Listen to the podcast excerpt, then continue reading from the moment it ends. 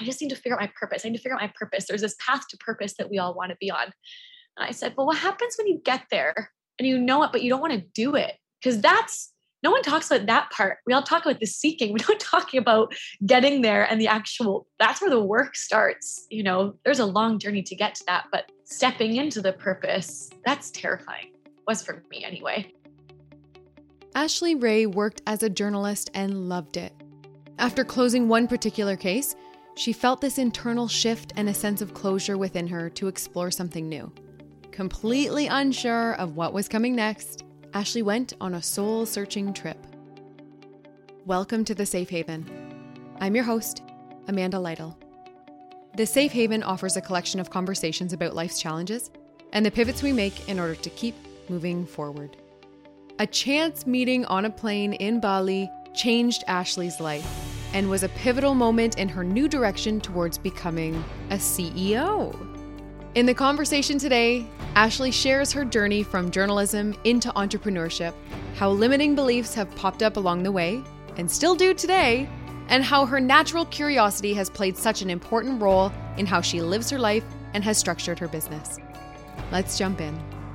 I used to be a journalist before I started Mala Collective. I used to cover murder trials. So it was like the opposite of meditation. No kidding. further from what I do now.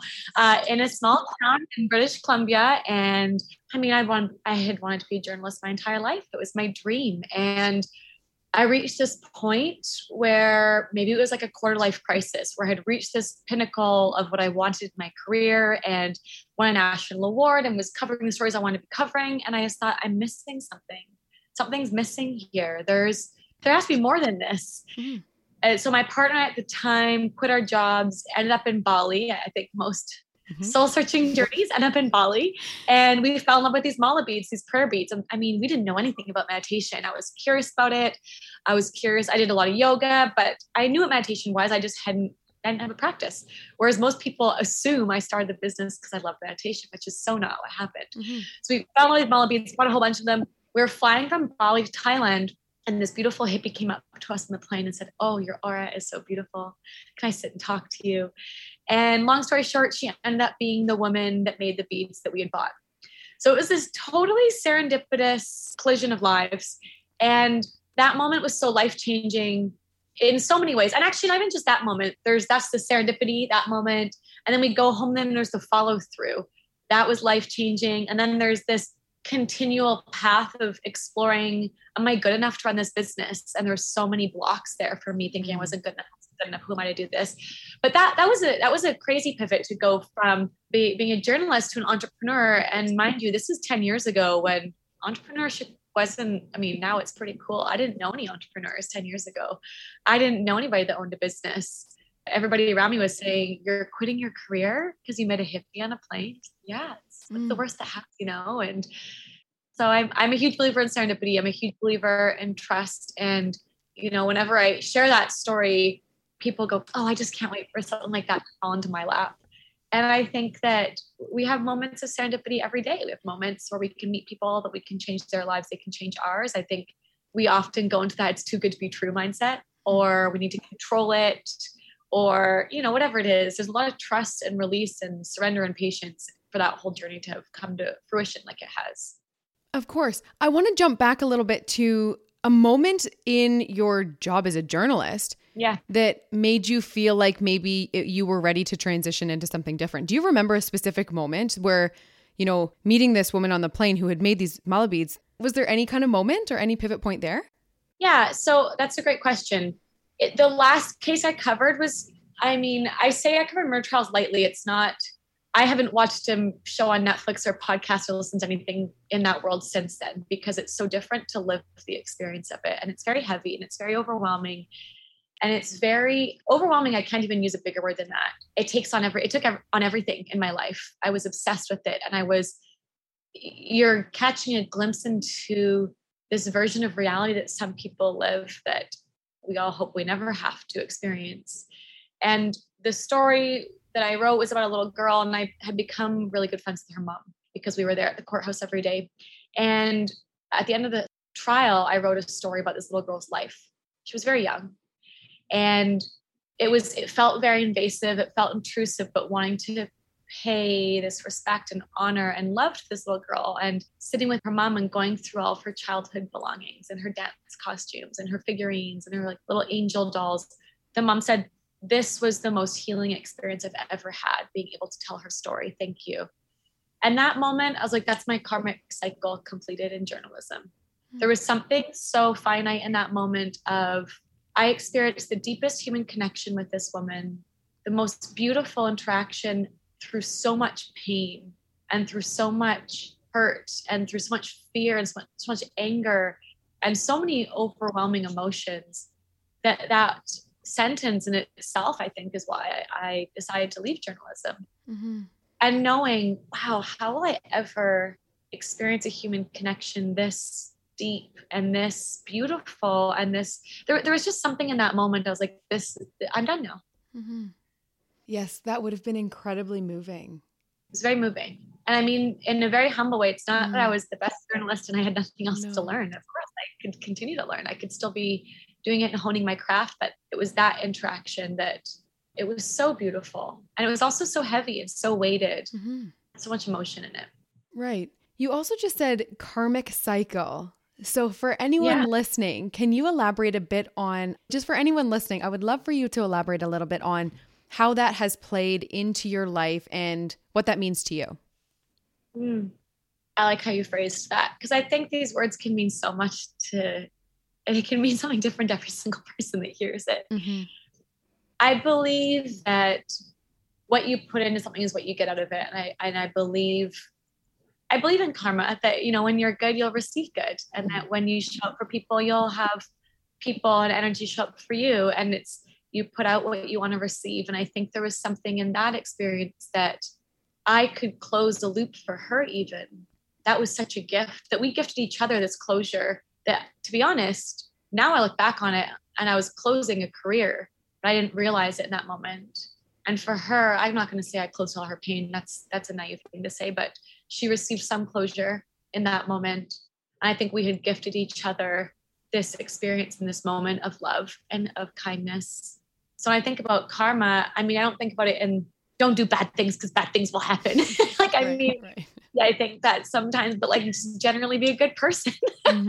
and I mean, within that karma, I believe in serendipity. I believe in trust. I believe you know, if I zoomed out even more, I believe everything is happening for us and there's a bigger plan. And that if we practice surrendering, like I was mentioning earlier, if we practice surrender, if we practice trust, that oftentimes that will unfold for us. But we're so, as humans, we just like to control. And having this sense of control is this false sense of security. And I mean, I'm guilty of it. I am not going to pretend here I live only by karma and woo woo serendipity. I mean, I, I hustle and I work hard and I put it out there. But I also respect the flow of the universe and I respect that there's something bigger than me. Even starting this business, I've always known this business is so much bigger than me. I think, which is why it scared me so much. This business is so much bigger than me because I just get to be a medium I am the medium for this message to pass through. I'm just a human that gets to bring this business to life. How cool is that? Mm-hmm. This this isn't about me. This isn't about Ashley. This is about all these people that get to learn about meditation and mindfulness. Mm-hmm. And maybe, you know, that lens of journalism helped me to simplify and make it more accessible and bring a different lens to that storytelling. But there's something so humbling in that serendipity and that magic and in knowing that I'm actually this big and my problems are actually this big and there's things that are so much bigger. So knowing karmically there's things that are so much bigger than me. And i wouldn't say i'm religious but i would say i'm spiritual but there's this spirituality or this deep knowing that things are so much bigger than me. Mm-hmm. and every year i i go on a really big hike and it humbles me so deeply being in the mountains of this perspective a reminder i am this big my problems are this big how irrelevant are the things we get caught up in every day. I mean, you don't have to go to the Himalayas to figure that out, but I really like to do that. you can also figure that out by meditating for like 60 seconds. I mean, there's so many ways to, to tap back into that perspective, but sometimes I like to shake myself out of it mm-hmm. because, again, I'm human. I still get caught up in my little stuff, you know? Mm-hmm. Thank you so much. This is great. So, I want to transition now into the business aspect of this. So you've met this woman on the plane. You are now kind of transitioning into, as you said, that medium. You're bringing, you're essentially bringing products, but you're bringing a story, you're bringing a business, you're bringing a material, a product to people, but you're also bringing the idea of mindfulness and meditation to a huge audience, a huge group of people, a huge community that you're creating. So tell me about how you went from the heaviness and the weight and the go, go, go of journalism into Mala Collective. well, I brought that same heaviness and weight into starting a meditation company, which is why I cracked really early on. right. and I mean, um, people always ask, I think this is a really interesting question when you ask entrepreneurs, like, when did you know it was time to go all in? Mm-hmm. And I knew it was time to go all in when I hated everybody and I hated everything and I wasn't practicing anything I preached. I was not living the journey of self love that I was talking about. And this misalignment of values uh, was quite apparent to me. And you can feel it in your body when you're misaligned with something. So that moment was, that was a breaking open. And this heaviness and weight, I mean, taking, when I reflect on that journey, the first few years, it's been 10 years now. So those first four or five years were really, really, really hard. And these last five years are a different type of hard. You know, I, I love my problems now. I'm grateful to have these problems. But the first few years, the biggest blocks I had were me thinking, who are you to do this? You're a journalist. You're not an entrepreneur. Who are you to run a business? And I mm-hmm. look around and go, someone else should do this. I wonder if I can just give this to somebody because I am not good enough to do this. I am not good enough to do this. I'd be receiving these emails from people saying, these malas help me through divorce. They help me through abuse. They help me through sex change. They help me through these beautiful journeys and transitions in life.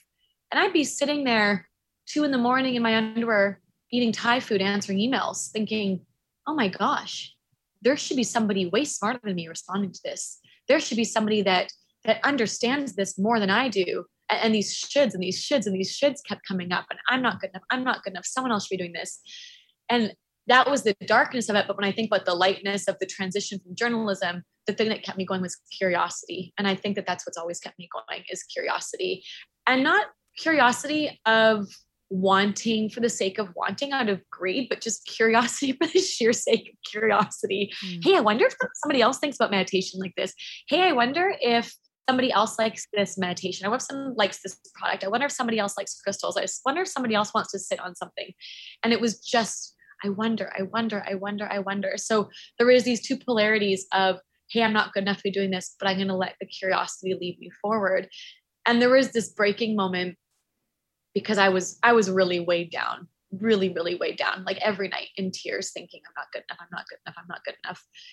And I was doing this meditation. This voice said, "Hey, Ashley, get over yourself. Mm-hmm. You being fearful is so selfish because you're robbing so many people of something incredible because you're hanging out in this zone of fear, which you're really comfortable with. So get uncomfortable and get over yourself." And it was, I mean, kind of mean, but it was true.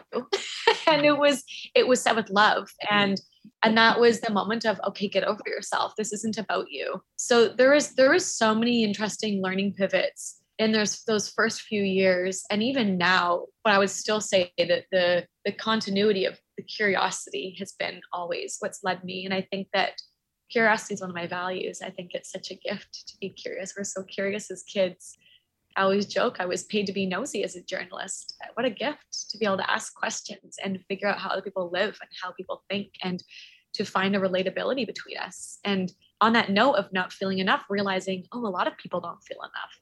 A lot of people don't feel X, Y, and Z enough in their life. And I carried that with so much shame and so much guilt for so many years and didn't talk about it with people and then named a collection. I'm enough because it was my own healing process was designing our products and naming them because i was like well i'm going to use this so i'm going to name it this. And then seeing how much it resonated with people. Oh other people don't feel enough as well? Mm-hmm. cool but also oh wow we're all in so much pain together. So i mean there was a beauty in the relatability of the human experience of feeling that lack. Hey, friends, the Safe Haven will be right back after this quick break.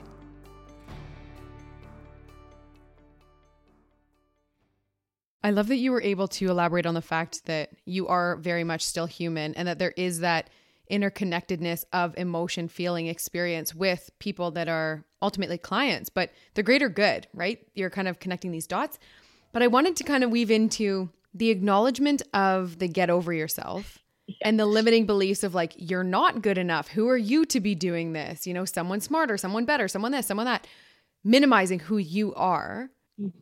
There's such a reality in the fact that limiting beliefs come and go all the time so putting you a little bit on the spot what is something that you're currently working through right now or what is a limiting belief that is still doing the weaves in and out of your mindset oh my goodness like the top five I've had today or just one in general?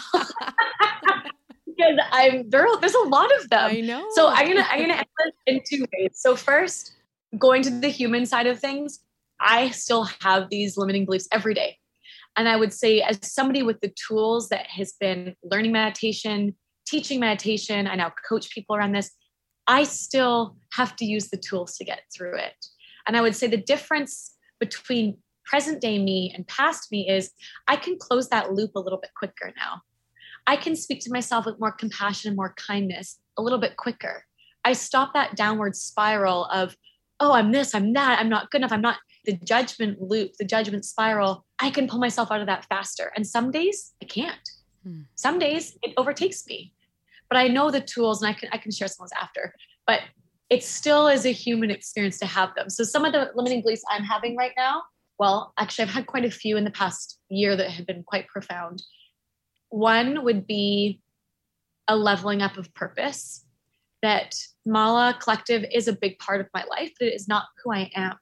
And I think that there is, you know, when we connect oftentimes to our work as part of our identity, that our good days are results of the good days at work and our bad days are results of bad day at work. And I've done a lot of work around that and knowing that Mala Collective is bigger than me, I've been feeling this pull and this purpose to do something of service, to be of service in a different way. So last year, I've always had really deep visions in meditation since I was a kid. I had to go see ink blot tests when I was a little kid. So I've always had a lot of visions. Mm.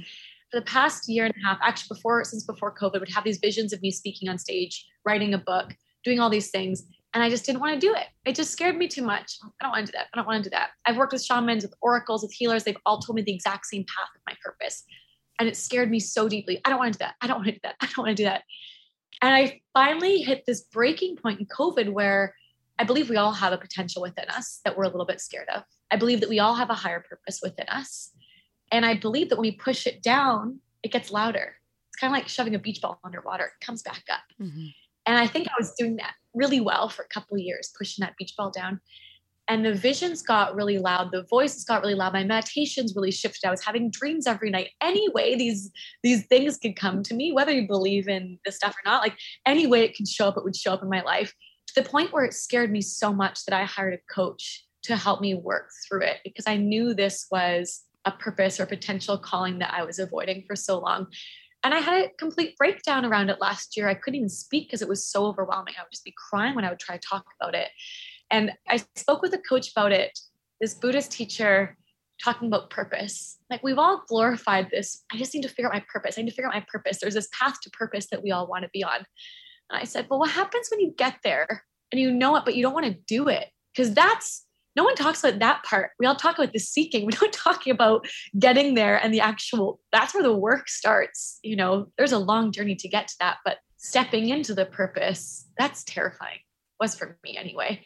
And I feel the answer he gave was so beautiful. He was saying when we're when we're stepping up, and we're up leveling in any area of life, it requires a shedding. So it requires a shedding of identity that shedding of identity can come with a shedding of friends, a shedding of family, anything that we've used as this protective layer around ourselves as identity, that we can lose a lot of that. And that's really scary. That's like, that's our baby blanket that we carry with us all the time. It's who we are. And so I had to go through this this fear that's very difficult to verbalize. I mean, I can verbalize it now, and I'm still kind of struggling with the verbalization of it. That I said, okay, I'm going to do it. And a lot of my fear was writing a book, stepping into coaching, stepping out as the face of the company because I didn't want it to be about me. I wanted to just hide behind my laptop. I don't this isn't about me. This is not about me at all. But realizing, oh yeah, I've I've been able to take a lot of meditation trainings around the world. I've been through a lot of therapy. I've worked with a lot of coaches and a lot of healers. Maybe I should share that. Maybe it is a little bit selfish of me to, to just sit on that and not talk about it and, and gift it to people. And my fear was judgment. My fear was people are going to think this is out of ego. People are going to think she's supposed to be famous. People are going to think, people are going to think, people are going to think. And it was as it was as little as posting my first Instagram post in like three years, which I mean sounds embarrassing to even say there's that much fear around that. And people were so kind and people were so nice. And the messages is outpouring of, oh wow, that resonates. Can you coach me? Hey, that resonates. Can I talk to you? Hey, that really resonates. I'm glad someone could say that. And then I thought, I can't believe it took me so long. Mm. So that that was a really, really, really big one. The big I'm not enough to do this. And that was and when I say I can help myself out of that hole a little bit sooner, that was like a year long journey of leaning on other people because oftentimes we think we need to do it alone and we don't need to. We, we're allowed to ask for help, and there's so many people that can hold space for us in that journey. And I mean, to talk about like a smaller one, for example, now, you know, I'm in New York, as I mentioned, and I want to go to business. So I'm raising money and I'm meeting with investors. And that is validating and invalidating. It is a moment of, hi, here's the past 10 years of my life. Can you tell me it's worthy? Can you please tell me it's deserving? Can you please tell me it's good enough? And I'm trying to go into it with as much optimism and gratitude and trust and that moment of serendipity. I keep reminding myself, no, serendipity is my superpower. It's my superpower. I will meet the right person at the right time, but I believe in putting yourself in the place to collide with that serendipity. So I, I trust being in New York right now is as low as some of the low days are and as high as some of the high days are. I'm putting myself in the middle of this place that I believe I'm going to meet the right people at the right time. And those fear moments are, what am I doing here? New York is so expensive. Why? This salad is $28. Why am I spending $20 on a salad right now when I could be, you know, like just these little things that will send me into a spiral. I mean, when I do the conversion rate to Canadian, I'm not like, oh, and out on $30 salads. but there is a lot of self judgment that comes with this different form of leveling up. And I'm in it. I'm in it right now. Like, this is why I'm here for a few months. And it's humbling and it's beautiful. And I have to call my friends crying every other day and then I call them crying with really great wins every other day. So I mean, there's still it's a lot of ups and downs. That was a mm-hmm. very very long answer. I hope that was oh, okay. Oh, no, I'm here for the long. I'm here for the long answers. okay. You mentioned tools, so I'm wondering about you, the tools that you keep coming back to when you were mentioning that you still need to use these tools to speak to yourself to work through the tough times. So, what are your own personal favorite tools for clarity? Yeah, so this is actually beautifully what I'm writing about writing my book about, which hilariously, when I spoke to my agent, I said, I don't think I'm good enough to write this book. She's like, I hope you realize the irony that you're mm. writing about becoming enough. Mm-hmm. this is your feeling. So I'd say there's a few things. You know, when you're sitting at, I mean, we've all sat at home working at home during COVID. The simplest thing for pattern interruption, get up and move somewhere else in your apartment or in your home. Go for a walk. Get outside and go into nature. I mean, not everybody has the luxury of just walking outside and going around the block, but if you can take four minutes, go do that. Do some stretches, like move the energy in your body. So I'm a huge fan of physical movement, huge fan of just removing yourself from the chair that you're in. It can sound so simple, but when I know I have back to back calls for the rest of the day and I can't go for a walk, I move from one part of the apartment to another part of the apartment. And it's just like, okay, it's a reset, not bringing that energy with me over here. Huge fan of gratitude journaling. I would say this has been one of the biggest tools in my life the past few years. Every morning I do gratitude journaling and it shifts my mindset so drastically into positivity, into abundance, into possibility. And sometimes I'll just go back and reread that, or I'll stop myself and write out three things I'm grateful for, do some meditation, call a friend. Sometimes mm. you just need those people that can just love on you and say, Hey, I just need, you know, 12 seconds of reaffirmation right now. Do you, do you have a sec? Mm-hmm. or in New York, for example, there's this coffee shop of really beautiful elderly men that get together every morning and they tell me every morning my skin is glowing and that my dress is beautiful. So now I walk by there every morning when I'm feeling low so I can get this like Aww. love from people that they're just so they're just there to be kind and love and it's so beautiful to allow yourself to receive love and i mean I, there's so many there so what was it get up and move get outside do some journaling do a meditation call a friend for affirmation write yourself a love note. Like there's so many beautiful things that you can do. I mean, doing some breath work. Breath work is can move so much too. So mm-hmm. you don't have to hire a coach always to do these things. There's so much you can do on your own. Mm-hmm. I'm loving this, Ashley. Being super mindful of your time, I have my three safe haven style questions. You ready? Yeah. What are you most proud of? Oh, beautiful question. I would say, oh, can I make it about myself? That was a really funny way that that's where I just went. Aw, I feel kind of selfish saying that, but I also feel kind of proud. So I'm going to say it just resilience, the ability to be resilient and our ability to exist through difficult things.